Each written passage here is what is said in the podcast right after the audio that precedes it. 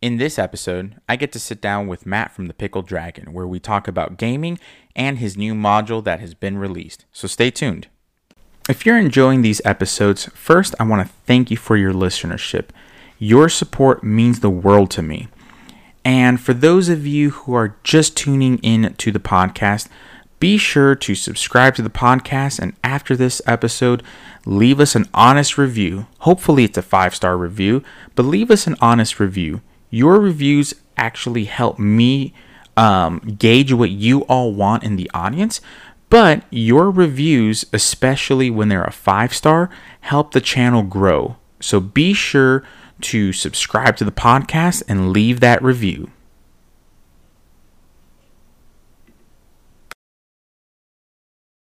Three, two, one, and we're live. Matt, thank you for joining me. Um, I'm really excited to be, you know, well, virtually here with you. And, um, you know, for the folks out there listening, it's Matt the Pickled Dragon that is on. Um, you, you may know him from his vast collection of gaming material, uh, minis, terrain. I mean, I mean, you have an awesome collection that I I shouldn't say I'm jealous of or envious of because that I feel that has a lot of negative connotation. But I hope to have that level of collection one day, sir. Just saying. Well, I, you know, I'm really really happy to be here. I'm happy, I'm get get the chance to be on with uh, the great bearded nerd himself. You know, that's a huge um, compliment, man. I mean, I, I is... you're you're one of the I and I'm not just saying this so the audience knows. I'm I kind of I'm I'm a little bit too real sometimes. You're one of the powerhouses in the community, man. Like you have all this gaming knowledge and you're laying it out there. I mean, I mean you've written plenty of books, you've of like adventure books, you know, pretty much like ever since that's actually why I followed you because you were writing all these adventure books. And it's just it's great to have you on the show and kind of picking your brain sir. So i really do appreciate that. Well again i'm happy to be here. This is this is a lot of fun just to be able to get to sit down talk gaming and and uh you know it's it's uh it's one of my passions obviously so well and and i and you know and one thing that we were talking a little bit about before the show like you've been gaming for a, a good bit of time. Um, do you remember when you first picked up, or when you when you first saw, you know, D and D or anything related to D and D? Like, what were your initial thoughts when you when you picked up that book or that you know game piece, whatever it would have, whatever it was? Well, I I actually have a very clear memory of the very well. I shouldn't say very first but I do have a very clear memory of a, an early exposure to the game, and it was my brother. Mm-hmm. Um, he would go down the street to his friend's house, and they this was like 79 or 80 1979 or 80 and they go down the street and they would they would play and they they started with AD&D okay. Um, and he would come home and he would tell me stories and the earliest stories I remember he was he came home he's so excited because they just defeated a genie. And I don't know why this story sticks out in my head, but I'm like, I knew what a genie was, obviously. It's, uh, and I was thinking to myself, well, how did you do that? And he explained what they did and all the action and how his friend Scott died, but they managed to defeat the genie and they got all this treasure, including a Vorpal sword. That was my first, uh, and I'm like, Vorpal sword, what does that do? And I remember him breaking the the eraser off of a of a pencil. Mm-hmm. And he mm-hmm. was like, "Imagine this is your imagine this is the monster's head," and he would, you know, and he was moving it off off and on, and I was, you know, I was a young kid at the time, and and I'm like, man, I gotta, I want to do this, and he goes, well, next time we'll have the game here, and you'll play, and and so my very first character, uh, Zorod the assassin, was born, and uh, and it just kind of took off from there. But yeah, it was all my brother's doing, and it's funny because we like we were talking. He he he was more of a sports guy, so mm-hmm. Um, as soon as he hit high school, he was football team and baseball and all that stuff and for sure and he never and then he stopped playing and he just gave all his all of his books to me and everything so but well, yeah that was that was my earliest memory Well, you inherited. I'm assuming you inherited a, a good bit of the collection and then just started adding on, because um, that's man, your collection is pretty intense. How, did you just start? Did you start collecting when you received all that stuff from your brother, or did you kind of like stop and then start again and then and go on and off? Well, my brother had the three core books, mm-hmm. and he had, um, I think he had one or two modules, like the Village of Hommlet, and uh, Tomb of Horrors. I think those okay. two modules he had was the Village of Hommlet and Tomb of Horrors, and um, but my early on, I was when I was a kid, I had really bad learning disabilities. I had dyslexia, trouble reading, um, mm. and there weren't a whole lot of services offered at the time for for kids like that. I mean, there were some, but they were only over the summers. So during the actual school year, when you actually needed it the most, you weren't getting the services. And you know, even when you would go in to try to work through it, it's it's hard to get excited reading Dick and Jane or whatever yeah. terrible terrible resources they they laid at your feet to try to work you through these problems. What my parents noticed was like, you know, I'd pick up the monster manual, I'd look through the pictures, and I would really struggle to read the descriptions, but I would manage to do it. And my parents realized, man, I don't care what other other people say about this game. You know, if he enjoys it and he actually is willing to try to read it, um, and I really wanted to play really bad, but they wouldn't tell me the rules. They said you have to read it, and if you read it, we'll buy you anything D and D related you wanted. So I'm like, deal. and so my parents would just every time anything would come out, every time I, you know, I would go. Uh, we didn't have a game store at the time. We went to Black's Hardware. Black okay. uh, was a hardware store that had a gaming section, and I would just say, "I want this now," and they'd be like, "All right," you know. And uh, and so I, I was really fortunate enough to have parents who not only supported the hobby but had the had the um, I guess the the uh, insight to know that hey this could be used as motivation. as motivation to, to work through these problems this kid has. And uh, so I I have a very deep respect for my parents for that. Not only my parents, but I, you know, for all the, the people that the Gygaxes and the the uh, Arnesons and all the folks that that developed the game. Because man, I don't know where I'd be without without discovering D and D because you know it, it's such a difficult hole to dig out of, especially that at in that time frame. You know. I, think that, and you know, you hit something that I feel like other folks in the audience um, have kind of traversed through, right? They've, you know, we all have to deal with certain things, whether it's learning disabilities, um, whether it's other, you know, whether it's a mental health, you know, something they're struggling with within their mental health, um, or something else, right? I mean, I I know plenty of people who have used gaming and have said that gaming pretty much saved um, their life because it, you know, it helped them focus on something other than a particular, excuse me, past that they had or that they were, or something that they were suffering through. And I think that tabletop gaming provides that. It provides and offers that place where you can create, you can be creative and you can be, um, yourself and learn and you know learn the environment in different ways now did you only play d&d or did d&d kind of you know that was a continuous thing and as you were growing up and whatnot you started picking up other games like how how did that happen um no we we played a big variety of games and we okay. went through phases d&d was always kind of the go-to so I would say two thirds of the time we play D and D. Okay. But we played Star Frontiers, um, Top Secret, Gangbusters, uh, a lot of Marvel superheroes through okay. the 80s. Yep. A lot of Marvel superheroes. There, in fact, there were whole summers I can remember that we didn't even uh, play D and D. It was just Marvel superheroes. We had different groups. We had at, we had enough players at times where we would have a night where the villains would play, Mm-hmm. and then we'd have a night where the heroes would play, and then we'd have a night where the the GM would be like, "Okay, you guys are going to come together." And each side would know their little piece of the puzzle, and then they would have to react, you know, accordingly when we would collide, so to speak. Um, and uh, but Marvel superheroes was a was a big one during the '80s.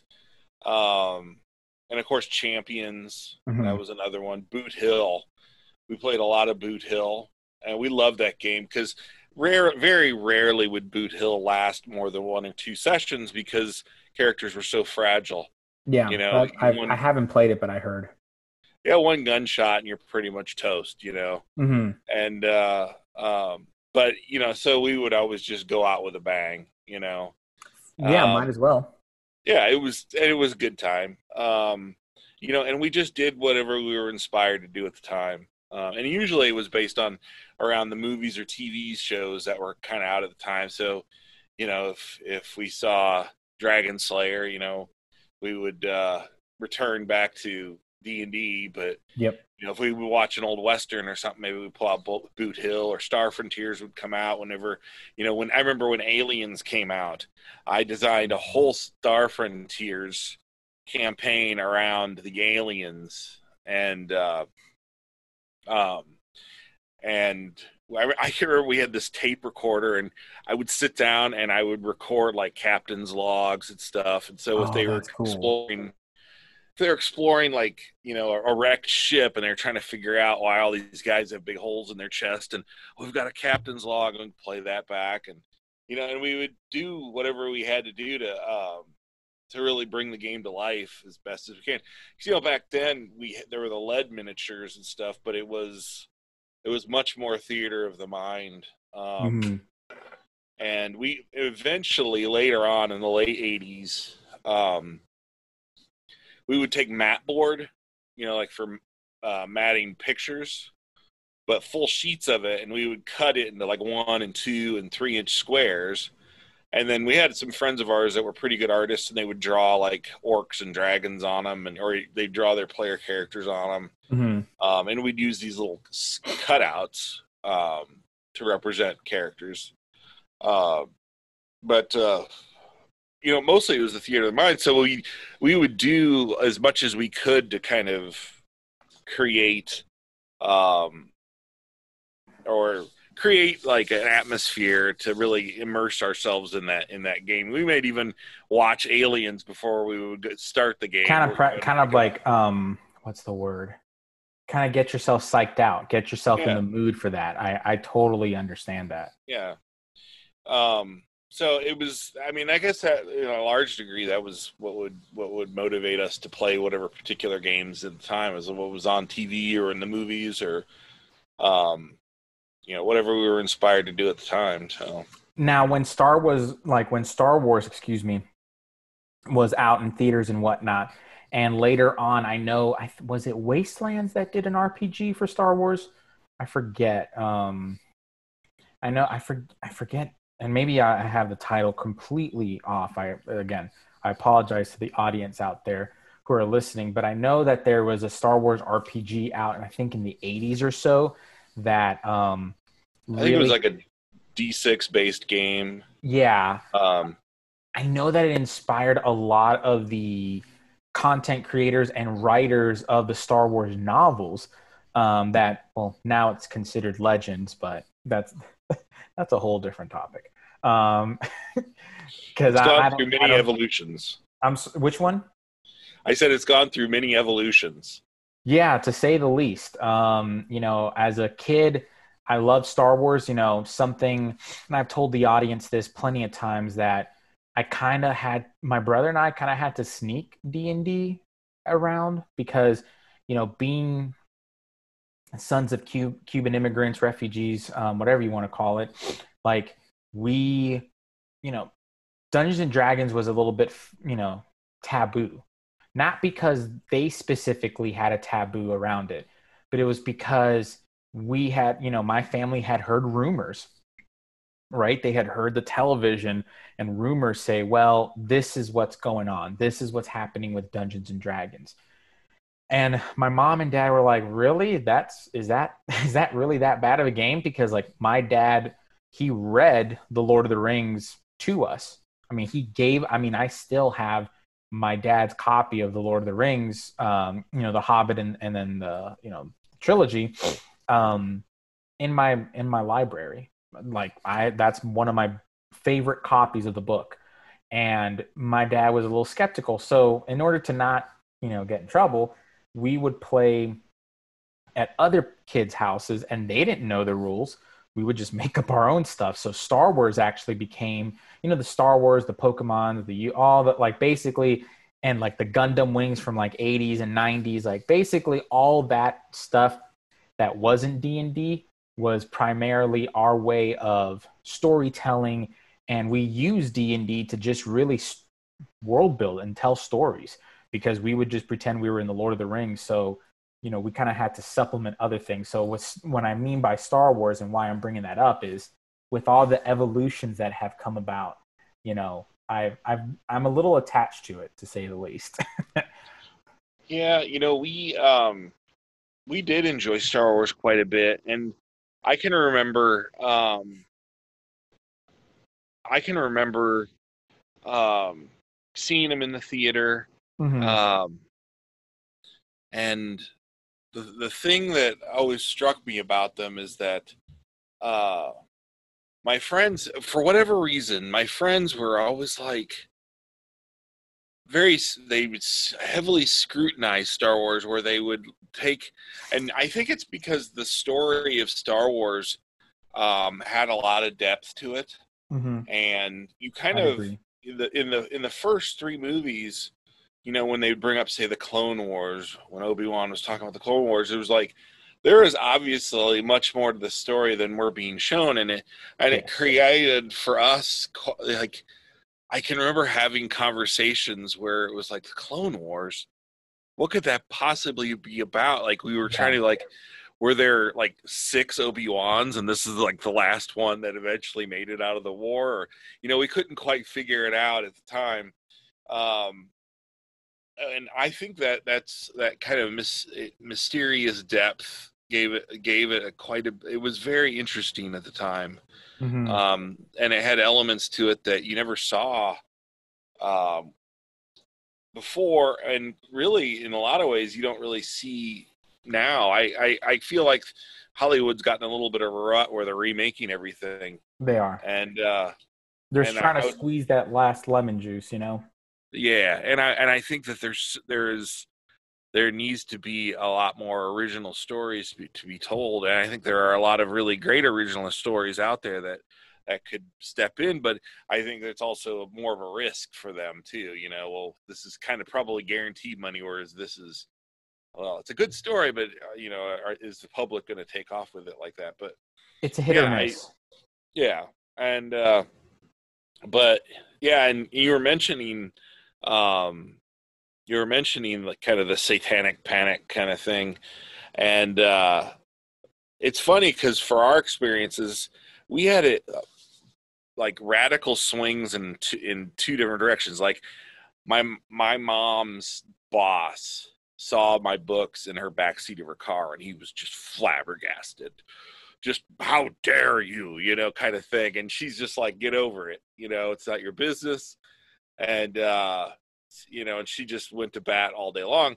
Whereas I had another buddy who played D and D with his friend. His dad was a Catholic priest. Well, not Catholic. I don't remember. I I'm not very good with with religion, but mm-hmm. he was mm-hmm. some sort of priest or pastor or, or like whatever. a deacon or something. Something, but that was his dad, and they played in the church. yeah, I mean, I'll tell you what. Like, so I'm Catholic. I'm pract. I'm a practicing Catholic. Um, and I never. You see, that's the thing.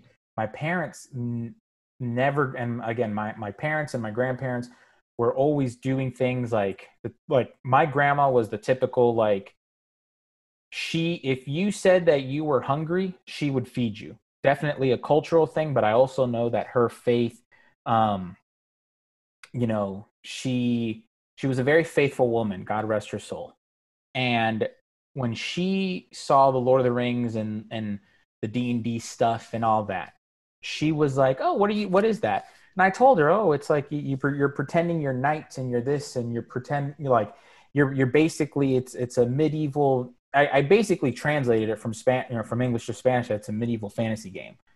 And again, my grandmother being a very faithful um, Catholic was like, that sounds cool. Like you're, and she even told my parents, like, look at him using his imagination, counting and using numbers and doing all this stuff. Like, you know, he's not getting into trouble. He's not doing a bunch of stuff. Like, there, you know, unfortunately, there were some people. There were some people in other faith denominations and, and everywhere, right, that were just ignorant. And thankfully, I had like you know, my grandmother who was like, well, she said other choice words because she was a pistol. I mean, she was like one of the first, I mean, she was like a civil rights activist too, coming from Cuba. Like, you know, one of the first things she does is like come over here and start fighting for, you know, people's rights and stuff like that. So she, I, I laughed because she was a pistol, man. She was like 4'11 and hmm. just didn't take anything. But yeah, she, she had a positive impact on me and kind of like what you were saying with your mom and with and with your family that supported you with D&D and and unfortunately not everyone in the community has had that. Yeah, you know, it's it's interesting because when it came to like Marvel superheroes, mm-hmm. we were like, of course we need villains and of course we need heroes and like it was very you know superhero esque, mm-hmm. you know. Um, but when it came to D and maybe it was because we were so heavily influenced by movies and stuff um we the thought of playing an evil aligned character even a neutral character like we didn't play chaotic neutral we didn't in that time frame at least for my group mm-hmm. the thought of playing anything but a hero was unconscionable you know it was just yeah. like of course we're heroes of course we're the good guys and so when when people made a stink out of um, the game or demons or anything, we were always like, no, we're fighting demons, we're killing demons. You know, we're yeah that yeah that that's that's the thing where a lot of people. I mean, I remember my church talking about it and clearly saying, no, this is not. And again, it's you know not I'm not trying to bring religion or anything into into the podcast or anything like that, but unfortunately, there are a lot of people who would say, oh, there's a pentagram, therefore it is evil. Like they would think it's an intrinsic evil. Whereas a lot of other people were like, no, you have to go beyond that, right? Like, yeah. When I told when I told my grandma, my four eleven little grandma, yeah, I'm fighting demons, she was like, Oh, that's cool. Like, can I play? Yeah.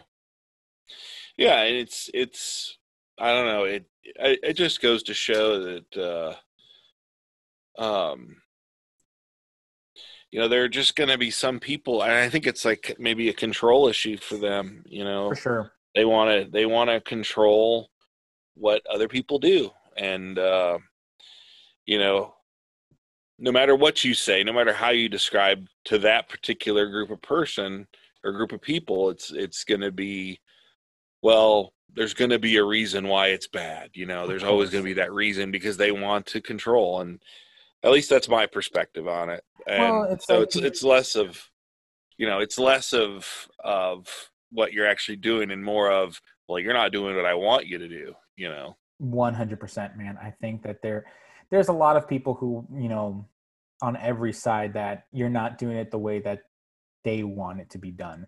So therefore it's not right and it's not correct. So, you know, it is what it is. Those people as I always say, like when people kind of doubt gaming and doubt the, the, the hobby, I always say, come to the table, come find out for yourself, hang out, play with us. Yeah, and you know we had talked about this before, but you know at that time, and I don't. Seems to me that things have changed quite a bit because you have jocks playing the game, you have band nerds playing the game, you got. But back then, you know, um, it was for at least our group and the people I interacted with at cons and that sort of thing. Mm-hmm. Um, it certainly seemed like gaming was was the place for people who didn't fit in to the social dynamics of their junior high or high school. Um, mm-hmm. you know there was it was the one place where they could kind of become you know do their thing and since it was kind of different you know it was you know why aren't you in you know playing football why aren't you doing this if you're a guy or if you're a girl why aren't you doing that you know yeah. back then um why aren't why aren't you fitting the status quo so to speak right why why aren't you fitting in is, yeah. the bottom line and yeah. uh um you know, and obviously we, have I think we've come a long way. I think we I think we're in a place now where it's it's much more mainstream and and mm-hmm. we we we all have the uh you know there's there's interest at so many different levels whereas back then I can remember boy I can remember getting flack from in schools for playing the game you know what do you do for fun and there were times you know I would just say oh I just hang out with my friends I I would purposefully not not volunteer that information. Of course, I think um, all of us did at one point. Yeah. Um, well, it's and it's like you said, you know, the jocks playing, and I mean, I I mean, heck, I think I saw, if I'm not mistaken, there's pictures of you playing at Joe Manganiello's house, um, and the dude's a stud, like. Um, and and I say that with all due respect to him as well. Like I know he's been playing for years. Like he has been playing. He's a true blue fan, and it just goes to show you that everyone play it, you know everyone played and even him maybe as a i don't again i don't know him personally but it seems like everyone was drawn to d&d whether whatever whether you were a jock and you hid it from your friends or whether you were whatever you know band geek and you played with your friends. Like and and that's actually kind of leads me to my next question. How have you how have like in your opinion how has like d&d and the tabletop gaming hobby changed throughout the years?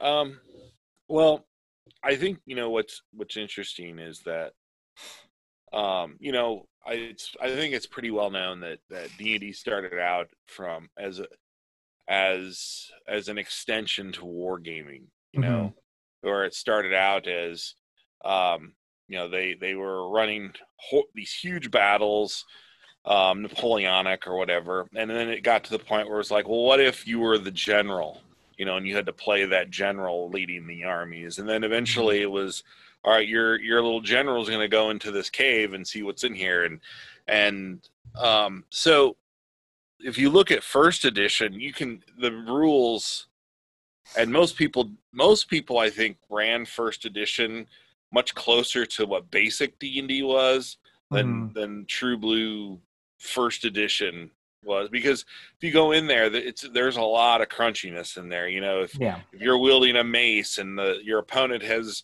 has chainmail on or plate mail on there's all these modifiers to apply and and i think in the first the first iterations of the game of ad&d um, you saw an attempt to introduce like wargaming principles into into d&d and second edition um, had similar um, similar ideas in it.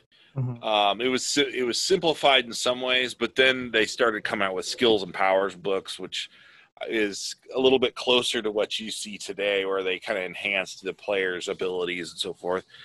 Um, and then third edition, it got even crunchier. There was you know modifiers of plus 30 for things and you could apply feats and skills in a million different applications and it and you know pathfinder was much the same way yep. um, but now today there was this move away from away from you know the, the crunchy numbers and all of the millions and millions of rules and fifth edition brought it to a place where i think it was much more um, um, open to to new players. It was simplified and and it took a step back. I think closer to um, a lot of people say closer to the first and second edition, but I think it took a step back closer to more like a basic edition.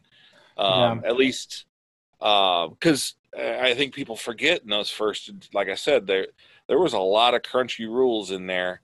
Yeah, um, but it's it became it became something that that um, people could learn a, a, lot much more quickly and much much e- more easily. And it opened the door to all like you know obviously thousands and if not tens of thousands of new players worldwide that maybe you know if if it had been third edition or um or you know if the, if if fifth edition had been closer to some of these other editions in the crunchiness i don't know that that we would have seen the renaissance that we have today of of young players coming into the game. Yeah i'd agree with you because i actually po i as of the time of this recording um, episode 32 of the podcast came out which is i compared d&d with pathfinder because those are you know some of the bigger in in the current day it's some of the bigger role playing medieval role playing type you know like rpg fantasy rpg style games you know whatever have you. In my opinion rather it is because um, when when i think of you know role playing game i think oh yeah pathfinder or d&d um, I think of that. Maybe it's maybe, you know whether it be my lack of knowledge or whatever it may be, but those are the things that immediately pop up. And there's there's a bit of a difference. Like I think fifth edition has done a lot, like you said, to create this renaissance of gaming and to have a resurgence of gaming because of the ease of entry. It's not as crunchy. You know, it's really easy to get into. It's you know you can pretty much if you're interested in playing D and D you can quite literally pick up the the player's handbook and go from there or you can you know borrow it from a friend whatever you want to do you can even go to your local game store which you know obviously with covid and everything happening right now if your local game store is open i'd highly recommend going there first and they can walk you through what you need which you pretty much need dice you need you, you, you know get you get yourself a couple of character sheets or even just get yourself d&d beyond and and have at it it's really easy to get into versus something like Pathfinder that and again, I like Pathfinder too. I I am not I'm not a neither or whatever the phrase is. Um, I like both. I like a little bit of the crunchiness that Pathfinder offered. I like a lot of the customization that Pathfinder offered. Mm-hmm. Um, but I think the big thing is that, and, and again, actually, I would love to hear your opinion on this.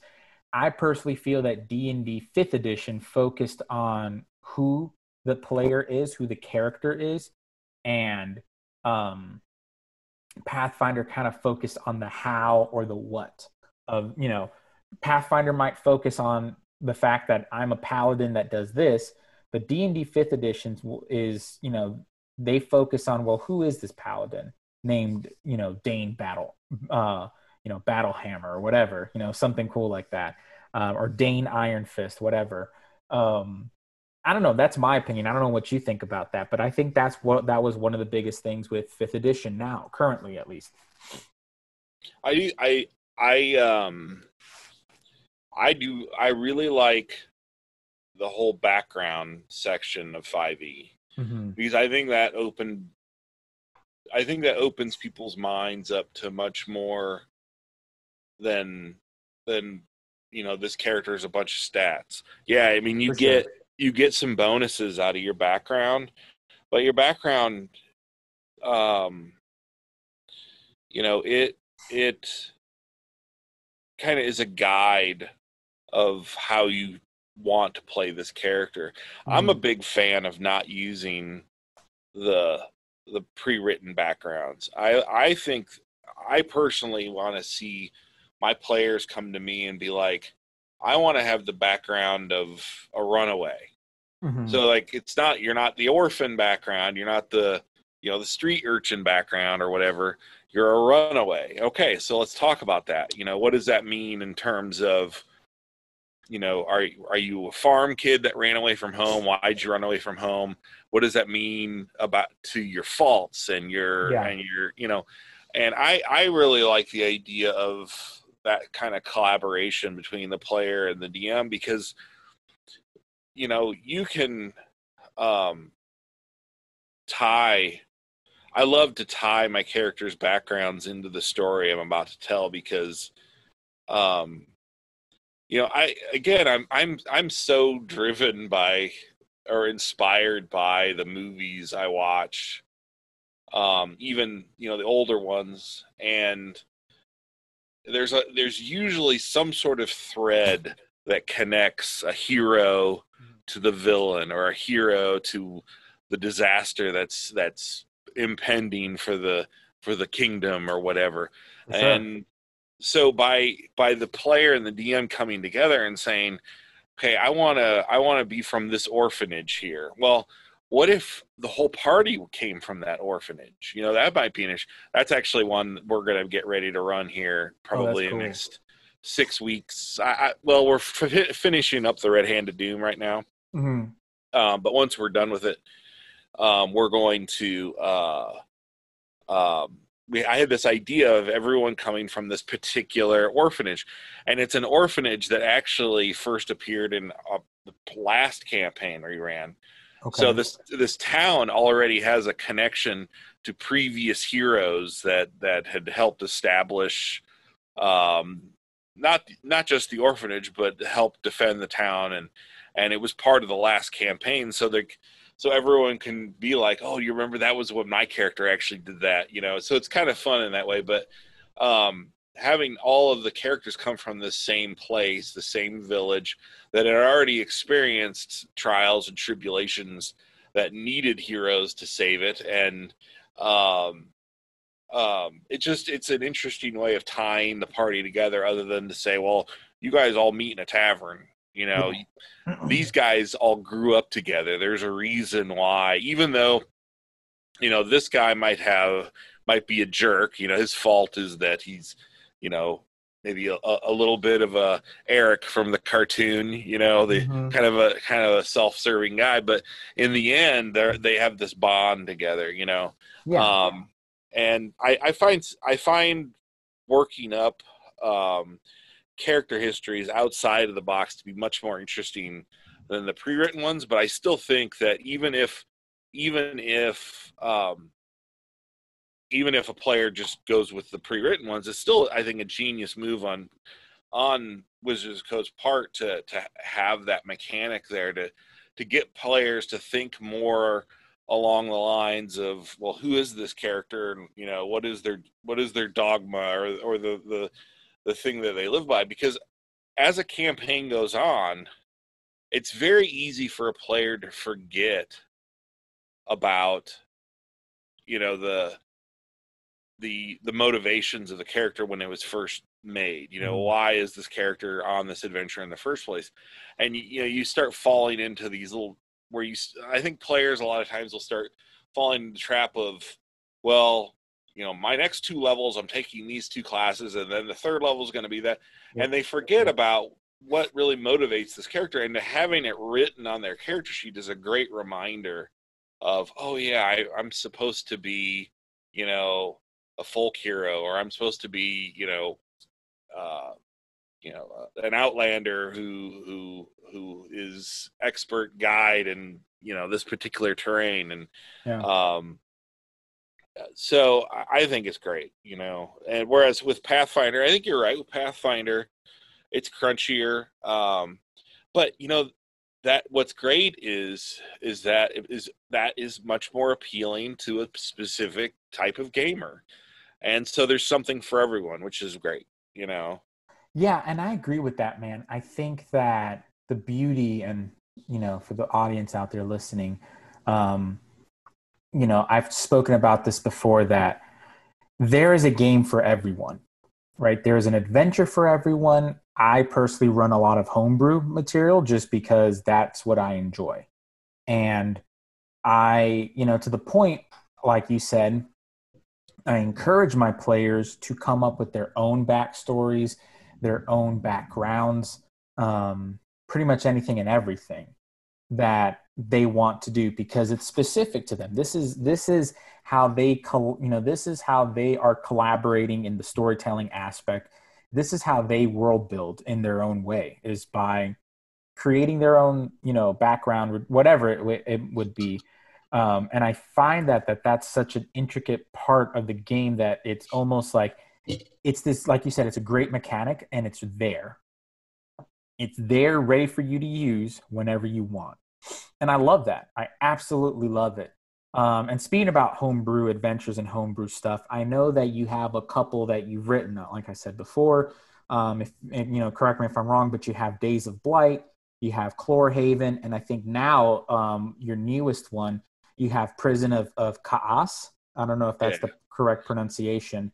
Um, because actually, that's, a, that's a funny story. Okay, yeah, I'd like to hear about it because again, you've created a bunch of them. I mean, I know you created the Monster Lexicon. Shout out to Kelsey, who's a former, Oh. you know, who's a former guest and a friend of the Bearded Nerd, and we spoke about the monster, you know, her involvement as a writer in general, but her involvement in the Monster Lexicon, and she is a brilliant, brilliant, brilliant, brilliant, and awesome human being, but a brilliant writer as well. So I want to hear about your homebrew stuff. Well, I I really want to tell everyone out there that if they haven't checked out the Arcane Library, they've they've uh, They're missing- only diminished their gaming experience Yep. because she is her writing is we are opposites. And I'm not saying, and I'm not saying I'm bad and she's good or she's. When I say opposites, our styles are very different. really. She's very concise and Yeah. she gives the DM exactly what they need to run this adventure without a lot of um, garbage that gets in the way. Um, and I that what's brilliant about that is that I think in a wa- lot of ways it encourages a DM to say, okay, I've got all this little section, of, you know, people to know. Like I, that's what I always call it, a people to know. Like Mhm. in this village who are the movers and shakers and there's a short description of each she'll she'll give that to you Yeah. but that's it you know and it then it's up to the dm how they want to run with that and you could run with these descriptions a thousand different ways for True. me i have like like if you read days of blight Mhm. I take every single um, home in the village, uh, who lives there. You know, this guy, he's attracted to this girl, um, and she's attracted to him. But there's another guy who's a bully who, you know, who's getting in the way, and and and I give a, a lot of possible different hooks because you know I get carried away when I write, and I and as, as the ideas flow, I just put them on paper and so my adventures tend to be a bit longer but they're the npcs i think are really i i try to flesh them out as much as possible which in one regard you could say well um you know for a dm who just wants to run a one shot or anything that's a lot of extra information to keep track of. In fact i had a, I just recently had a review and this guy was like there are 57 npcs in days of blight 2 and I was like, I didn't realize I put that many in there. But you know, for him, he loved it, but he had to build a chart to Mm. keep track of what everyone was doing and who and whose motivations were what. But you know, at the same time, it creates a lot of depth, I think. Um, For but sure. it is work for the DM to try to keep track of that. Whereas Kelsey's very concise, and you know, if if you don't want to bother worrying about this person's, you know, love interest with this person, you don't have to worry about all that. I'm, yeah, Um, I'd agree. I mean, Kelsey, you know, again, friend to the podcast, and I mean, she's badass. Not, you know, not to say anything rude or anything or to be mis, but she's badass. Like I when I heard some of the stuff of how she writes, kind of digging deep into the mindset, right? Like, and again, like you said, she is concise. She is the type of writer that is perfect for the beginner DM who wants to, you know, have this information and, you know, run with it. But it's also perfect for the veteran DM because you know, as I do, like we have thoughts in the back of our head that if you give us a little bit, now we can run with it and we can go with it and we can take it wherever we want to go. And I feel like Kelsey kind of hits all those demographics. You know, personally, I would I, I per I write like you do, where I flesh out a lot of NPCs. So for Project Terracona, as you know, and as most of the audience know, like it's a it's a big work in progress right now because we're kind of running into we're running into a lot of the the fun stuff that you run into when you're going to publish you know your first game um, you know the legalities and all that fun stuff and obviously with covid happening it's it's been crazy but i just realized when you said that you have 57 npcs i have like 30 and it's in one section of the book. And I'm like, oh crap, I might have to tone down a bit. Um, but that's just how that's how it is. You, you get this idea and you run with it. But no, I again shout out to Kelsey. You're badass. If you're listening to the podcast, you're badass.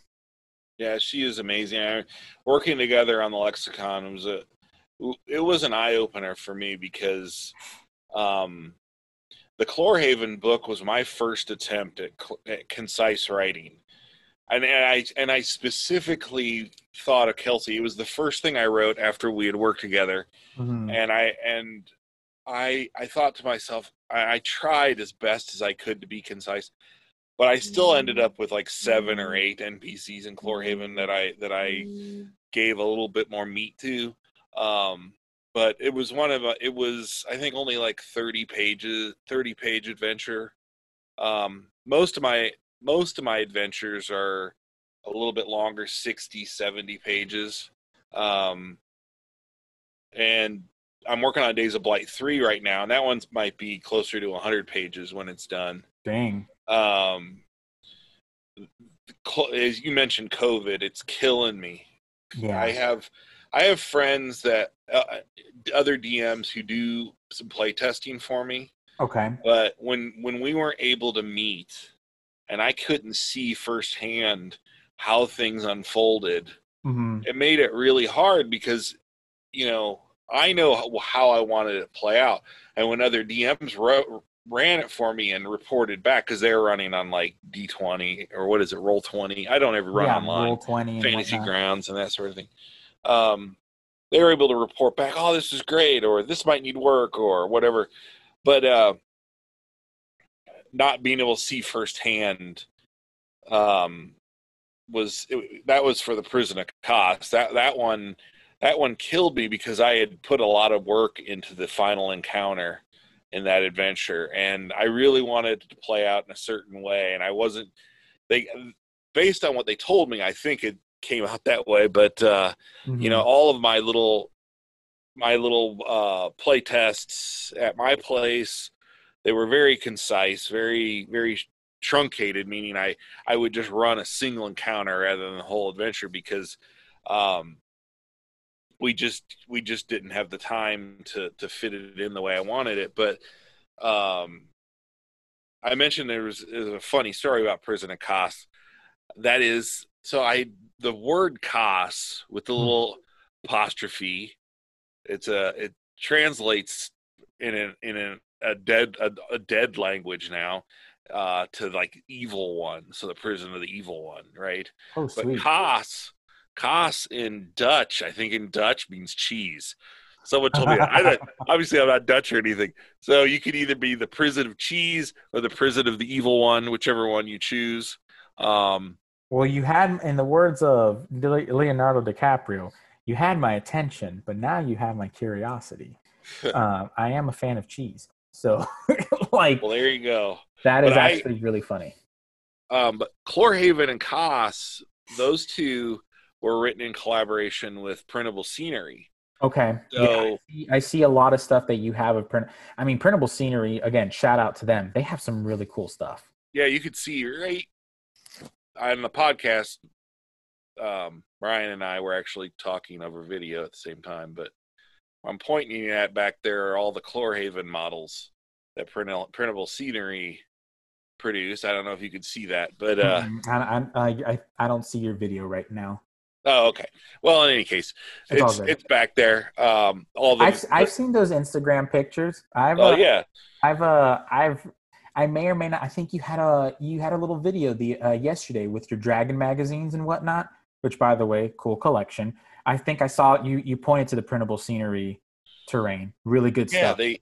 It's beautiful. Like the roofs come off, and every floor comes apart, and they're uh, each the, all the one inch squares are inside, so you can move in and out of the doors. And cool. so for pr- Prison of Kaas, there's all the ziggurats. So the the prison is yeah the center of the there's a giant ziggurat surrounded by smaller ones and you can use your 3d printer to actually build the ziggurats and they come off in layers and they have all the corridors and rooms in the interior um, so inside the inside the book, there's actually like a cross section.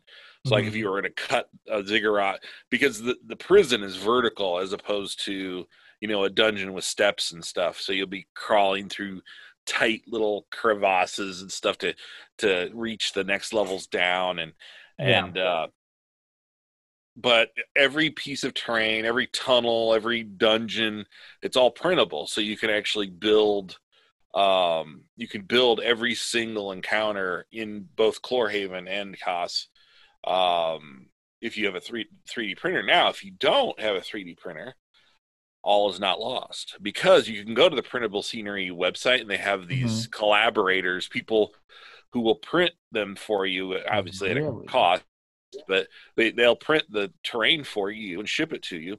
Um, so you know there's there's opportunities there to uh, to still get the terrain built or you know you do it the old fashioned way on a battle mat you know? For sure. I mean, I'm I I will shamelessly plug Inkarnate because I use Inkarnate a lot, and you can most you can probably recreate whatever you got to recreate on a battle map. But as a fan of modular terrain and just terrain pieces in general, that sounds like a really good deal with that collaborator um, partnership, I guess you could say. Um, yeah, I would. I mean, I would even go as far as to say like it almost. And again, I'm going to justify, it. I- and the audience is probably being like, "Man, Brian's trying to justify Brian buying a 3D printer now," because I wouldn't mind buying a 3D printer. Um, you know, just to print that scenery out. I mean, for what you've done with printable scenery, man, you, it's been a sweet collaboration.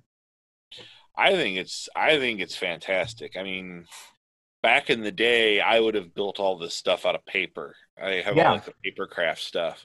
Um, but and you, you know, with 3D printers, like my i got my son a 3D printer and he messes around with it and so forth. Mhm.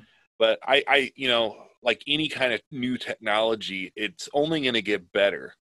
And eventually it's going to get to the point where um it's going to get to the point where you know everybody's going to have a 3D printer For sure. Everyone, and and and it's going to be and they're going to be really sleek and really easy to cal- calibrate. Like right now they're really finicky. You know you got to calibrate it just right. You got to have everything. The temperature of the the filament melt has to be just right. And um you know it's it's still there's still a little bit of a learning curve to 3d printers as far as i can tell. Um, um, but once you once you nail it once you figure out it's uh, probably much more of a breeze. I haven't messed with it myself. Like I said, my son has, and he prints stuff all the time. Um, but uh, I think that the technology is going to get better and better, and and obviously the cost of them is going to go down. Um, it's what's going to happen is that you'll have companies selling the um what's it called um the files for it um you're going to have a lot of companies selling the um and mm, like you're they're to be selling i always this is what i think. If with th- you know if 3d printing gets as big as i think it's to be instead of you know instead of going to the game store to buy you know the actual i mean there might be minis there you never know but you might actually just go to the game store to buy files and say yeah i want to buy these files these exclusive files that i can only find at this game store uh, to print you know a i don't know mer mer person paladin i don't know something cool like that like then there you go that's what it is and I think that's already happening to an extent right now. yeah I, Um, I wouldn't doubt it I've Absolutely seen wouldn't doubt it Yeah, I've seen some files. A lot of there's a lot of uh, just sharing going on, which I think is awesome. I'm a big Yep. open source fan. You know, just Me too. collaborate and and help one another. But uh, um, I think you're right. I think there's going to come a point in time where where people are just going to be churning out the miniatures. Um, I would also, you know, what would be interesting. I think I, I would wager that they're they're already working on something like this. But you know, my my laser printer over here has like five ink cartridges, and I could see there being multiple colored filaments that are somehow uh, melted Ooh. together to create a a pre-painted print. You know, Oh, um, that would be sick. but I don't know. I'm just you know You're I- onto I just- something, Matt. you just yeah i mean i, I think the technology is eventually going to be insane you know i can still remember the day when the when the betamax came out and the vhs it came out and the only way you could get one was to rent one at the store because to buy one was cost prohibitive you know it was just like insanely expensive and now you can get a vhs player for $30 you know? I still uh, have my VHS DVD combination because that was my you know my grandpa was like this is like the epitome of technology. And I I saved it because I was like dang like I still watch VHS is there I mean obviously just you know in in that same light there's always going to be someone who's going to want to like buy minis from a store and have the jewel instead of having to print it and do it themselves they they would rather just pay for the actual mini. I think there's going to be that point in time that, or there's going to be people that do that too, or they're going to want that. You know? Yeah, yeah, I agree. Um, I but I do think that the work that places like printable scenery are doing, um, you know, it's taking gaming to a to a to a really cool level. But at the same time, you know, it's interesting. Um, when I'm running my games, Mhm. I I still use the battle mat ninety percent of the time. Yeah, I've seen it in your videos. Not to be creepy, but I've seen your videos where you you have the battle map still, and you do everything by hand. and and the reason for that is because you know setting up a big encounter hmm um you know like like if i were to set up a village and the party comes into the village you know even if that's just one encounter what is that an hour or two and then you have to put all that take all that stuff to, out and True. put it away Yep. and it's just it, it- it's a it's a time thing and you don't want to take what you want to keep the action flowing our sessions we play sundays um, from two to seven two to Okay. eight in there so five or six hours at a time and so Is that just D and D, or is that that's just d&d yeah okay? and so um you know if you, we might have three or four encounters in that in that time span and you know we can't be moving large builds in and out because it would just take too much time Yeah. so i think that there's always going to be there's always going to be uh um a need for the battle mats and and i think in a large way that's where 2d terrain comes in because you can throw that in and out really fast um True. i have i have tons of skeleton key games they have 2d tiles that i made you know uh, a tavern that I could just fold up and just whip out in any time. I, I've got wilderness terrain, ruins, and it's just all 2D tiles. I can just throw out there in a moment's notice, and they can you know get folded up and put away in inside of 30 seconds when we're done with it. True. Very true. Um, so I think there's always going to be uh, a need for other technologies, but the 3D terrain is beautiful. It is beautiful, and for a final, you know, I, I think I made an Instagram post about this today. Um, for a a final encounter or a um, a really uh, pivotal moment in the game that you want to be memorable Yes. you know whether it's like a campaign finale or, or like a really important event yeah man blow it out with 3d terrain just make it memorable and um Don't hold back. yeah uh, so i i think that there will always be uh room for the the simple even as even as gaming gets more and more complex when it when it comes to like the the visual appeal of of the tabletop you know I'd agree Uh, with that, man. I'd absolutely agree with that.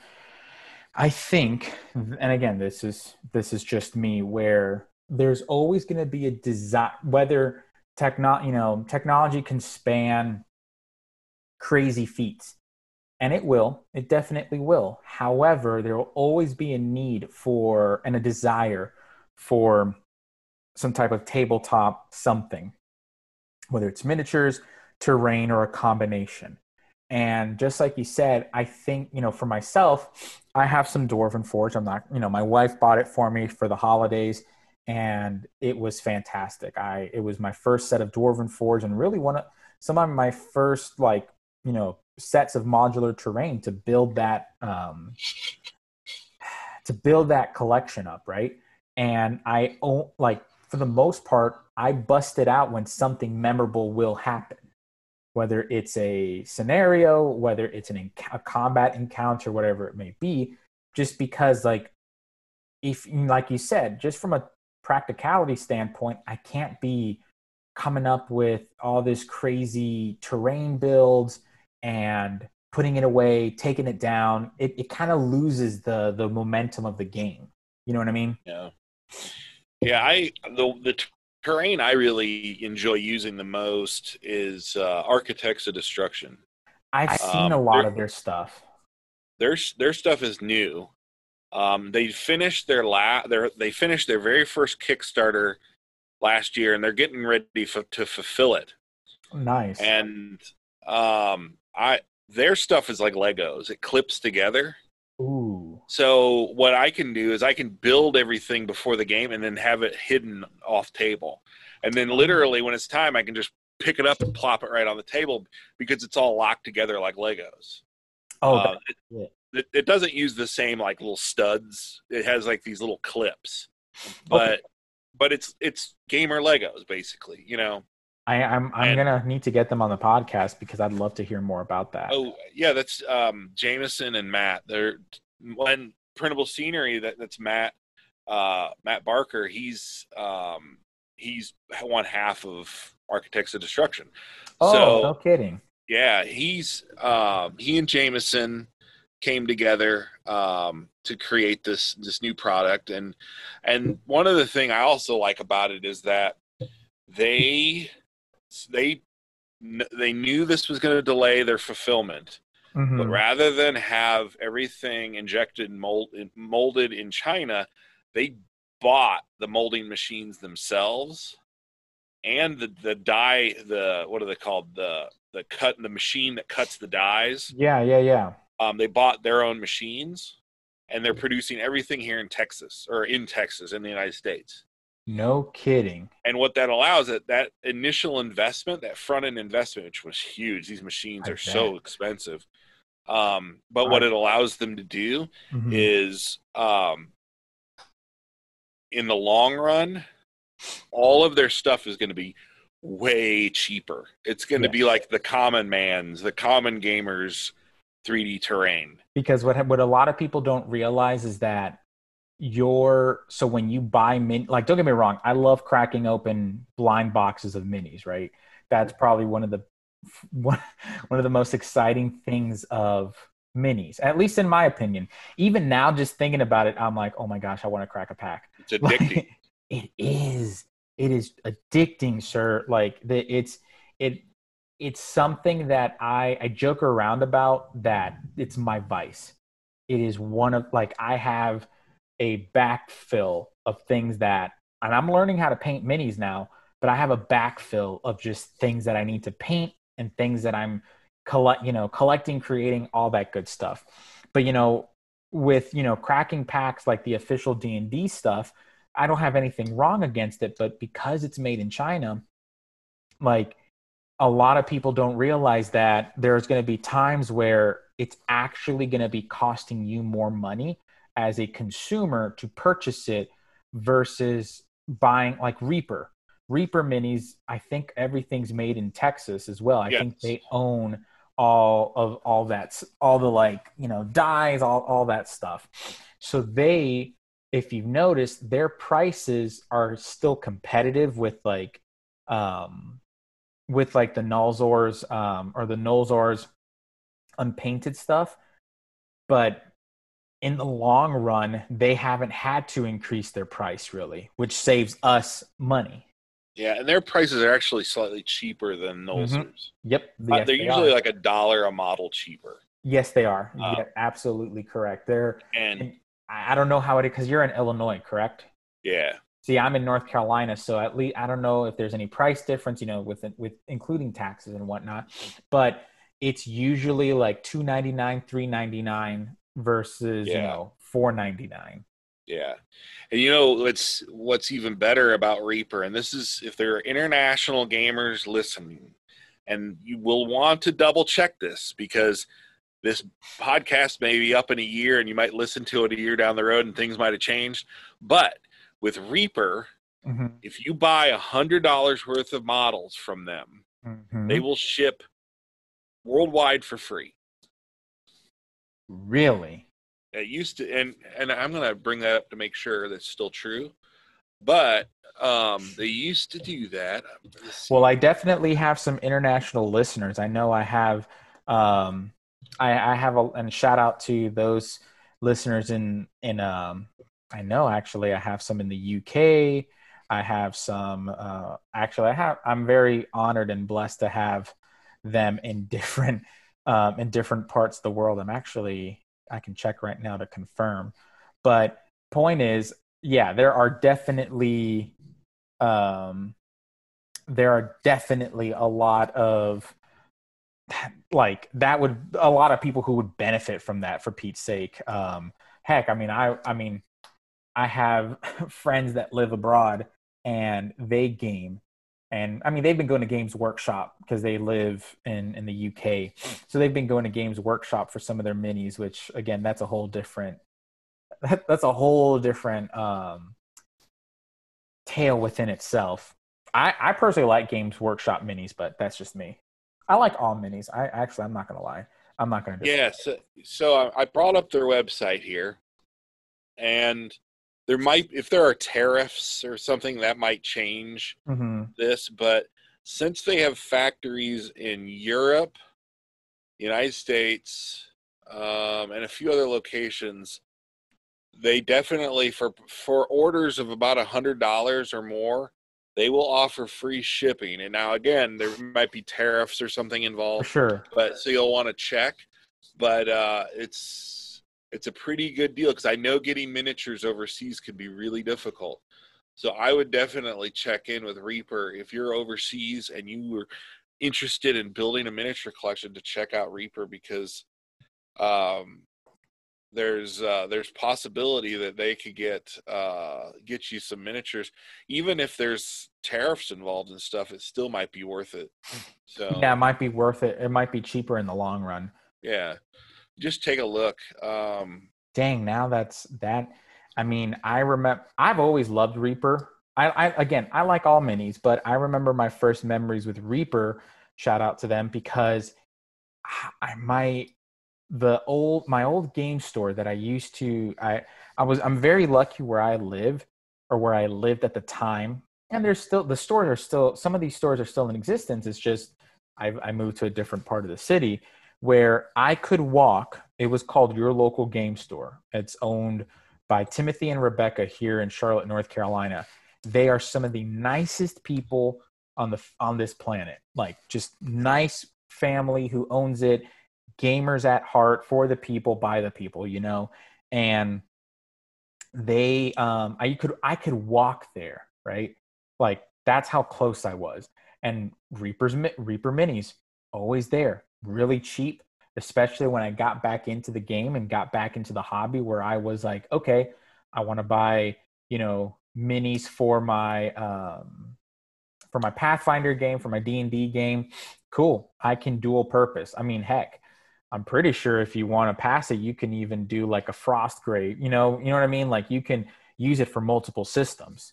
I love I love Reaper. I, I have no qualms about them. yeah, and Reaper has I think a lot of modern uh, miniatures and stuff that you could use with Cthulhu. I mean, they just have a huge variety. Probably one of Um, the one of the largest still, correct? Yeah, and and they're the the I know that the Reaper Bones in the past has had Mhm. uh, issues with paint sticking to them. Yeah. Um, but they're new. They have the new Reaper Black, right?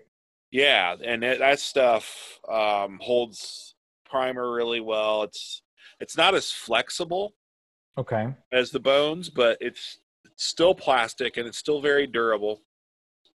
Um, and it's easily what I like about it most is that when you're using a Dremel, like if if you want that mini not to have an axe but a sword, you could steal a sword from a different model using a Dremel, and the black the new material. I mean, you could do it with bones, no problem, but the new material is even better for modifications of miniatures because it's it's got a little bit of give to it, but it's it's that that it's got a perfect amount of firmness. Um, and when you're gluing it back together or using the green stuff to fill in holes when you're doing modification, it just it's like the perfect consistency, you know. Um, we do a lot of modifications of miniatures, so to to make them what what we want out of them, particularly for the player character miniatures, because they're you know it's yeah, there there's always something that could be a little bit different, you know. And, yeah, because uh, you do a lot of custom stuff, correct, for your game? Yeah, yeah, we do. I mean, we almost we I don't think we've ever run, with the exception of Red Hand of Doom, and even that is heavily modified. We have never run um, a printed adventure. Everything's always been homebrew. Yeah, I, have um, participated um, in in modules and stuff like that, like official modules. But I personally um, do not run. I probably would say ninety nine percent of everything I run is homebrew. You know, and it's funny because for my local game store, shout out to Nick at Titan Games. Um, the uh, I I uh, um, originally was running like Strahd for him and mm-hmm. and uh, Storm King's Thunder, but we would when we finished, I ran Strahd, then I ran Storm King's Thunder, and everyone was like, "Yeah, you know, we've watched a lot of like podcast or not podcasts, but um, you know, streams of all the different adventures that are out there and they all just wanted to run homebrew. I'm like i'm perfectly happy to run homebrew you know? Yeah. And so we eventually they just became my wednesday group became my playtest group for days of blight and prison of Kaas and mm-hmm. you know well not prison of Kaas but because of covid but for Clorhaven and and the like that was the wednesday night group would would just be my guinea pigs you know? Yeah and sure. they loved it. There's nothing wrong with that yeah, it's and it's a lot of fun and it's completely original. You're not going to find that anywhere else. So and that's actually something that I'm glad you brought that up. It's what I love about homebrew. It's completely original. And I feel that don't get me wrong, I have a mechanic in my game where I have teleported people to, you know, um Barovia. Like it's it's kind of part of my multiverse uh theory within the game, which is like, okay, yeah, you can you you can ascend and, and it's kind of a little planescape, right? You can kind of travel to these different planes or you get warped into these different planes by some reason or you know by the ploy of the gods, whatever it may be, and go from there. But it's always a homebrew just because I like the creativity. I don't like to be sandboxed. You know, yeah, there there might be some sandboxing depending on the um, you know game or the session that i'm playing right? I'm not gonna i might not have you know my wife she's a, a an educator. So if i were ever to you know do a session for eighth grade students i would probably do a little bit more sandboxy just because you know they don't have a lot of time you know in be you know they don't have two three four hours to play a session. They you know if i were you know they might have an hour or two to play so I might just do more of like a, a, a more little bit of sandboxy one shot. But what I love about homebrew and you know love you know, love to hear your opinion about it is it gives me and my players the creative freedom that we want. Essentially. Right. Yeah, I mean, because ultimately, when you're doing a, a pre-printed adventure, there's you know one way to go. You For know, sure. you're going forward, um, and you're going through this pre-written story. Whereas with homebrew, you know, I had one game that I, I like to connect my campaigns. So okay, that my campaign from the late '80s, I used as the backstory for my next campaign, and that was part of the story for the next campaign. So I had this this villain I had introduced in one campaign, and he was kind of in and out. He was part of this grand scheme, but um, I really had this. I really wanted to develop that villain much more, so I decided to use him as the main villain for the next campaign. hmm Um, and I wanted him to be like this tragic figure who, um, as it turned out, was not responsible for the evil acts that that he was committing. It was, um, but in any case, about a quarter of the way through the campaign, one of the characters died, and he and he died in possess while he was in possession of this evil artifact that the party Mhm. was trying to keep away from this villain. And the artifact was essentially this vessel that would be able to to imbue the villain with the power of the avatar of Tharizdun. Okay. So I thought to myself, would it be interesting because they buried this dead player character um, with this relic? They thought, well, if we leave it here, no one's going to find it. We can come back for it later, and they were all terrified of handling it. Yeah. Um, and so they buried this relic with the corpse of Cuthalion. And I thought, well, that might be fun if the power of the Avatar transferred into the into their dead dead comrade, you know. And so they would have to, and he could like mess with them, and and and they would have to try to figure out a way of pulling that essence out of him. I thought that might be fun. hmm And so he became almost like a Joker figure Right. Ooh. and because you know Tharizdun is just chaos, pure chaos. Yeah, yeah, yeah. You know, so Th- Kusan became this Joker figure, and I started messing with the party. You know, because what happened was I said I thought I'd set him up. I would say the the family of Cuthalion comes to them, and they're like. Well, we want the body of our son back to give him a burial. And so they'd have to go back and get him, and they'd find the grave would be empty, and the the vessel, this this this relic was shattered, that was in the grave, and they so they'd have to figure out. They'd go back to town, and he would be in town just creating chaos, right? Mm. And they fixated on him so intensely to the point where they would just like the villain I had created was just an afterthought. And I thought I've got to change up my campaign. I've got to make Cuthalion the primary villain because they mm-hmm. are they hate him now. They th- there's like real true emotion coming Yeah. out of these players. Now, are you running this- that player character, that old player character, or was that? That was actually our my Jim was one of my players. It was his character that died. Oh, and he's and- running it. I was yeah, I was the DM. Well, I was after after he came back as the DM. I was running Cuthalion. Okay. Okay. Um, but Jim was uh, was on his new character, and he's just like, "Why are you turning Cuthalion into an asshole?" You know. and um, but I completely over revamped the whole campaign around this one thing that I just thought would be a fun distraction for the party. wow, and and it's so- crazy and- and- how you did that. You it was just yeah. yeah. As a homebrew, you can do that, you know. And really, you could with a pre-published one. It's just harder because then, you know, as you go through the adventure, you're kind of like, oh, how how does this relate to that? Because with homebrew, you don't write it start to finish. You No. know, you adjust and you change course here and there, and you kind of manipulate it where you need to, and eventually the party ends up where you want them to be. Um, Yeah. But it's not a straight path, and you uh, you so write you write the how do I say you write the skeleton, you know, you, you, the base, so to speak, and it builds upon there. Exactly. Yeah. And a lot of times you have to change bones out, like this one. Yep. You know? And uh so that's the real I what I love about homebrew is just is just the ability to um just make it I mean obviously it's going to be your own because it's it's homebrew but it is there is there is no set course, you know. Yeah.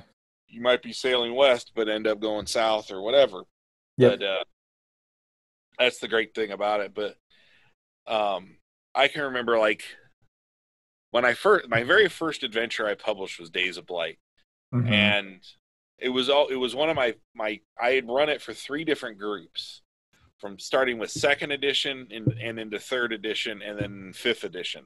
So I had rewritten it three times for Oh, all wow. the different editions, and all three different groups just loved it. And I thought, well, there's an open gaming license now. I could see how it does, and it and I didn't even advertise it. I didn't do anything with it. I just put it on DM's Guild, Mhm. and it. I think it went gold with dang. with uh, yeah, and I that was without a penny of advertising or anything. It just you know it was kind of organically Mhm. out there and it did pretty well. And the second one is out now. The second one is is much beefier Okay. and because it's that's the one with the 57 different NPCs. NPCs.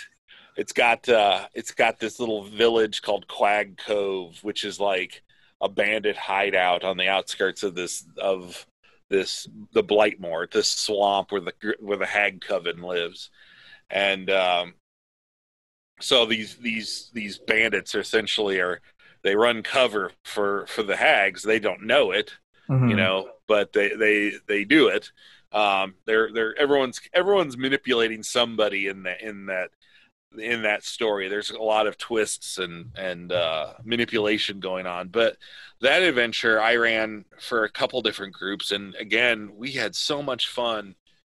And i can't tell you how many times like i would write something. And this is where playtesting has become so important. Oh you know i can't tell you how many times i i would write something. I think this is so damn good.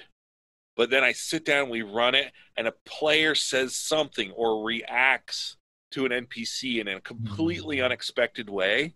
And I think to myself, that's even better than what I frickin' wrote before. I got to go back and change it. Yeah. You know, so whereas I would want this NPC to to maybe be, you know, a soft-hearted person or maybe, you know, sympathetic to the party, but a particular NPC but a particular player reacted to the NPC in a certain way that I thought that is so good, you know, and and having that that organic you know playthrough where where you actually get people's emotions and different viewpoints involved is so critical to writing. I can't stress enough how important playtesting is. Um, which is why COVID drove me nuts when the prison Kaas because the playtesting was so it was so broken up and, and it drove me crazy but we got it done you know. I was really happy. We had several different groups run it and i and i was really really happy with with all the feedback i got. And i think i can't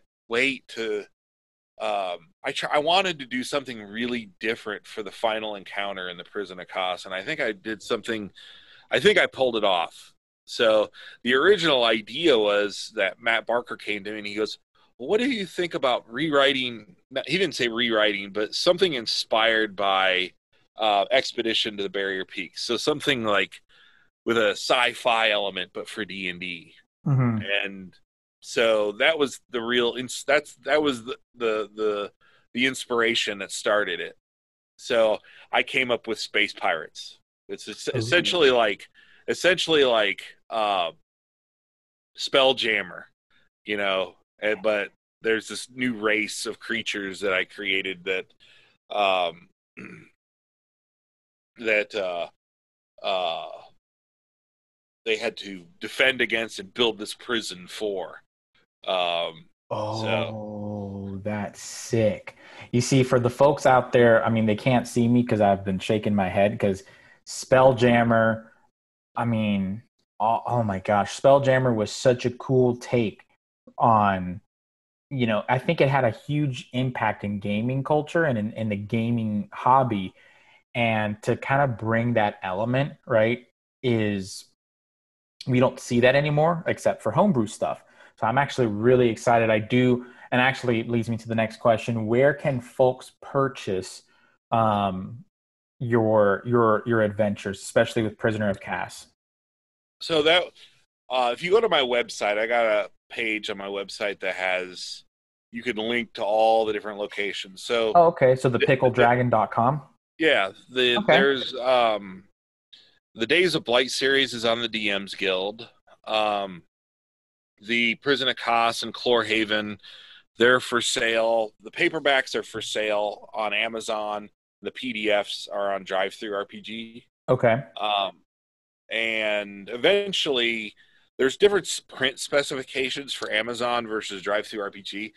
In the next few weeks, I'm hoping to get the paperbacks available for everything on DriveThruRPG. It's just I got to change all the files, Gotcha. um, and for the drive-through specifications. So can folks just go to the pickledragon.com to um, kind of traverse where to purchase everything? Yeah, yeah, and there's um, there's a 5e products link on there, and it just there's a big list of everything there. There's a few other adventures on there. There's um, the Misfit Maggot Five was probably that's a free adventure I have out there um, where you play. I wrote that a few years ago, um, and it comes with five pre-generated characters. One's a goblin, one's a kobold, one's a bugbear. There's an orc, um, but they're all written. They're like the misfits of the tribe. Mm-hmm. So, like the bugbear, you know, normal bugbears are like seven foot tall, and he's like five foot ten. You know, and he's okay. got this short man complex where he's just angry at everybody. Um, the kobold has no short term has no short term memory so he just he just he forgets everything and so each one of them has their own little thing mm-hmm. about them that uh um, the the players can then take off with and role play. We had we actually videoed, we actually filmed our entire session when we play tested it the last time, the last play test session. We filmed the entire thing. It's on my YouTube channel. But we had so much fun playing these characters because um, it's meant to be a comedy, you know. Yeah. And um, so every encounter there is you know we have new monsters so like there's the swarm of squir- squirrels and they have the nutcracker attack and you know so um uh the and the uh um I have one of the things I love about Ettins, they're one of my favorite giants, is that if you read their description, the heads rarely get along. The two heads, mm-hmm. they usually argue with one another. And mm-hmm. so there's an Ettin encounter in there where the really the Ettin is much too difficult for the level of the adventures, but the DM is supposed to run that in such a way that the two heads can't get along to the point where it's going to interfere with their ability to fight. You know, so there's this badgering back and forth. Um, but that's a, another free adventure that you can download. Oh, that's cool. Um, and uh, but so everything's out there. Um, we've got uh, oh another thing that's a, another free download is we have a house rule for um, severe wounds. Oh, so sweet. it used to be, yeah. So in the older editions, anytime you got to negative seven hit points, you had to roll on this chart. Mm-hmm. So you might you might have a horrible scar, your nose might got chopped off, or you might have lost an arm or a leg, or you know when you roll on this this chart. Well, for five E is anytime you end up with two failed death saves, you have to roll on the chart and it's broken down by damage type so slashing bludgeoning or so you might with a mace might bash out all your front teeth and it might hurt your ability to to you know persuade somebody you know like little oh, all these little oh, penalties. cool. Um some of them like you might be disfigured to the point where you might get bonuses to intimidate you know or uh that sort of thing. That's so, awesome and and that's really cool. I, that's actually something that i wish we could see more is because you know that, those were some of the cool mechanics in, in, in previous editions right? You know like that i think but also it makes the game unique. You know when you have that type of like you know nuance to your you know game. So you can find that at the pickledragon.com as well. Yeah and that's another free download. Cool. Um, hey free stuff's awesome. I, yeah. I love it. Yeah. And you know, and and you know, with all that being said, one of you know my last question that I want to ask because I know that um, I know that there are folks in the audience who have you know that if they're not already following you are right now going to Instagram to follow you at the Pickled Dragon. Um, on like, what is one thing that you, as a gamer and as a writer, um, what is one thing you would recommend for people for in the audience or just people in general who would want to start writing their own games and start publishing their own games. What's the one piece of advice that you would give them? Um well i think that the hardest thing for anybody when you're doing anything whether mm-hmm. it's starting a podcast or uh, writing an adventure is just to get started. Mm just to sit down and do it. I had been pestered like crazy for years on Instagram. When are you going to do your own podcast? When are you going to do your own YouTube channel and all this? And I finally just said, all right, I'll do it. And I just sat down and just started and hemmed and hawed. And I deliberately named my YouTube little video vlogs, whatever you call them. I named it unscripted because I wasn't really interested in doing a whole bunch of editing and stuff. Yeah. Um, so I just was like, this is what it's going to be. It's going to be all the hymns and haws and the ums and whatever in Yep. between. It's it is what it is. Um, this, so this is the pot. This is the bearded nerd podcast, man. We don't. I, I do. I'll tell y'all a secret. I rarely edit because I like the rawness of the conversation. I don't like things scripted, man. Heck no. Yeah, I mean, Mm-mm. I and who wants to sit there and edit all day? I mean, some people love that sort of thing, but No, I don't. me. I want to. I want to paint minis, or I want to look at my collection like Gollum looks at the ring. like, you, you know, I I want to do that. That's that. Or I want to watch. I want to paint minis while I watch an you know an anime. Yeah, gonna lie. a- absolutely. And as far as writing goes, you know, you might have an idea. Maybe you only have an ending. Mm, and you're you you don't know how to start. Well at least start writing the ending. You don't have to start at the Mm. beginning. You could start in the middle. You could be you know maybe you just have some vague idea. You think it would be so cool to have space cowboys fighting orcs fighting you know and maybe that's your idea and you just start writing. I can't tell you how many times i just had no clue as to where i wanted to go or how I wanted to end up there. But once I started writing, once I just started putting words down, um, you know, the ideas just start flowing. And um, so maybe you just have this ending in mind and you, Yeah. you write down this ending and you can work backwards from there. Okay, well, how did they end up getting there? Yep. You know, how did they end up in this ziggurat?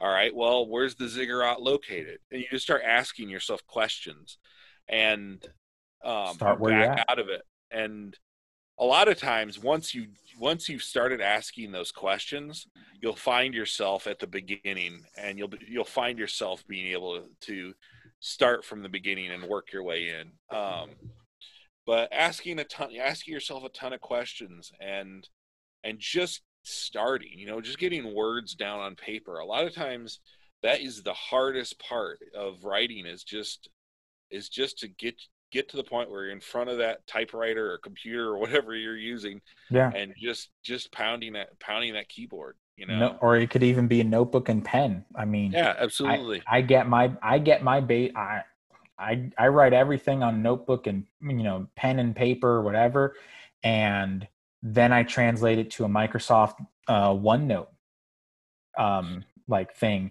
And before I write anything, because I, I kind of have this process of elimination or addition, depending on you know the way my brain's flowing, where I you know kind of I that I mean everyone has their own style and I, I love the advice that you give. You know, it's almost like you're just start where you're at.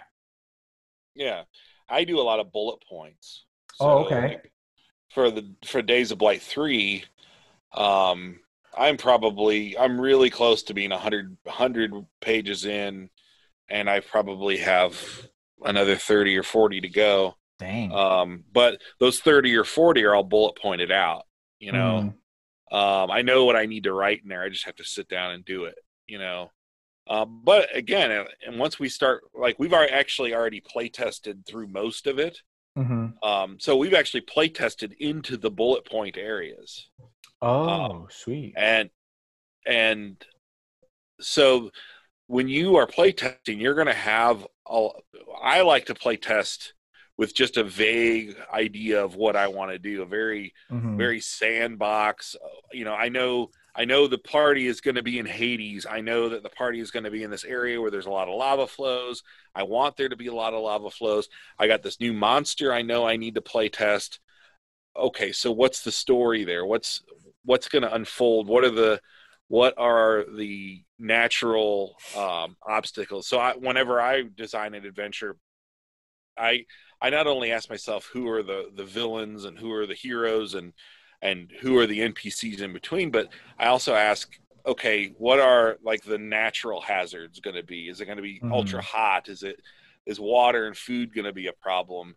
So in this case, um, the gloom of Hades is a problem where the party has to make saving throws against the gloom of Hades, which as they fail, I created this chart. As they fail, different things start happening to them. Like the first failure is they become they have to change their uh, their their fault to a specific list of uh, faults that basically they become really downtrodden. Their clothes lose like if they have colorful clothing, they become drab. You know, Oh and dang. so as you step through the gloom of Hades, it's like stepping through levels of depression Oh you know. snap. And so that's kind of a natural hazard. But now in this area where we where we left off playtesting, there's also lava flows and heat, so water is going to be a, a, a, a problem. So if they don't take create water spells or or that sort of thing, that could be a problem. Um, there's also you know the the five rivers of Hades. You know, you got the river Hmm. Styx and Acheron and all those different bodies of water on Hades if you touch them they all have different effects. According i tried to stick as close to the greek mythology as i could. Mm-hmm, so um you know touching the waters of of the different these different bodies of waters can do different things. So um they have to be careful not to do that you know. But if for some reason that there's a monster that might knock somebody out of a boat or you know they're they're going to have to cross those bridges as they come. So there's all kinds of natural hazards. I tried to i, I love taking my adventures and making the environment just as much of a hazard as any of the monsters that may encounter. Um, and i know that players i know that things like in my tabletop games i've banned spells like tiny hut and Mordenkainen's mansion.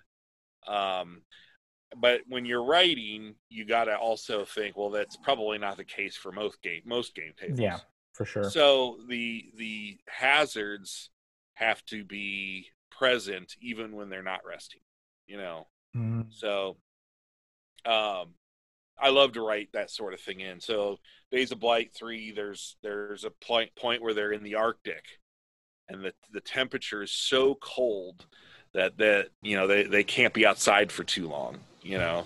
Um and that was that was the one that there was a number i ran it at gary con 10 i think. Was it gary con Okay. 10 or 11 it was the, the the the chapter of days of blight 3 we ran it there was my my take on john carpenter's the thing. So i Yeah. statted out my own my own d&d the thing and it's it's in the arctic and the the party has to navigate this area to find the portal to get to hades so that they can go do their business there hmm and uh, so every step of the way through Days of Blight 3 is just environment, environment, environment. How can I make the environment deadly? Because I think that's a that's something that's missing in a in, from D and D. At least I've seen um, in adventures. Yep. But uh, people don't people don't use the environment both players and dms don't use the environment enough um, you know we concentrate on the orc band or the goblin tribe or the band of bandits right or whatever. But we don't think about the terrain. I, i've actually posted it posted a lot about it on instagram talking about use the environment. It, you know as a dm if you know create an environment where you're in the snow and that snow is you know piercing that that frigid cold is piercing the players or that the wind is blowing and now they can't see they have they have an obstruction right? or you know hear. i'm sorry. Oh yeah Or they can't- can't hear. They can't hear. Um i mean the the you know whoever's the archer they can't you know they're shooting now at a disadvantage because they can't they can't see they can't hear nor can't when they loosen their arrow is it going to actually hit the target because of the um the high winds and the snow right? Now then again it you know if you have a, a dwarf right a mountain dwarf who perhaps is loving this. Give them advantage on it. Make them make it seem where the dwarf is loving the um is loving the actual fact that they're fighting in the mountain and it reminds them of their childhood. You know do Yeah, do things of that nature. Ha, you know it's it's part of having fun but think to yourself the environment is as big of a player and as big of a part of the world as you know the the encounter and those involved themselves. Yeah and or even you know there's certain things like rangers. How many rangers pick the arctic as their favorite terrain? Probably Not a lot. none. Um so you know that would really reward somebody for going outside of the box a little bit you know? For sure. So 100% and actually and you know with that all with that being said it's it's one of those things that as a and you know from what you're saying too it's like as a player as a dm it's the it's that collaboration it's that communication of saying hey like if you're a dungeon master if you're a game master reward that player for thinking outside of the box for coming out to you and saying hey i want to try this or i want to do this with my character you know there are times where you should reward that and it's a good thing to do Yeah, absolutely. I completely agree that you know there's just so many times where um, somebody comes up with a great idea, and you know I'll, I'll be talking to someone at a con or whatever about their particular character, and, and they're just like, I just hope my DM runs with this because I spent all this time. I've had players come to me with backstories that were single spaced, ten and fifteen pages long holy cow and I'm like, all right, well, I, I if I don't do something with this, I would be I would deserve to get punched in the face because this guy has owned this character. You Yeah. know? Absolutely. that's something that goes in the Hall of Heroes, right? You know, that's like you want to be that character. You've put, man, I hate that. I, I mean, I hate hearing that, that players get scared of sharing that with your DM because if I was given that, kind of like what you said, dude, I would, I would get so excited. Yeah, that is a player that is invested in your game, and Absolutely. you need to re- you need to return that favor. Absolutely. Hence the reason, like, you know, going back full circle, like, that's why I love homebrew because you get to do that. You get to return that. You get to collaborate with your players. And as much as they put in and you put in, it just, it kind of has this great, you know, meeting ground, right? And they, you know, whatever your player puts in, you can meet and match and, and even go beyond, which then inspires them to do the same and to meet you and, and it just kind of triggers upon one another so I, that's what i love and oh man i can i can keep going and going about this um, know, but we could talk for hours about it. and, and you know and that's something matt i appreciate it you're always welcome to come back on the podcast um, but for the folks out there listening please follow the Pickled Dragon um, on instagram. Go to the Pickled Dragon website thepickledragon.com and support matt. Support matt um, with these adventures. Again something really big in the community is we're you know we're supporting one another. Um, that's who we are as a community.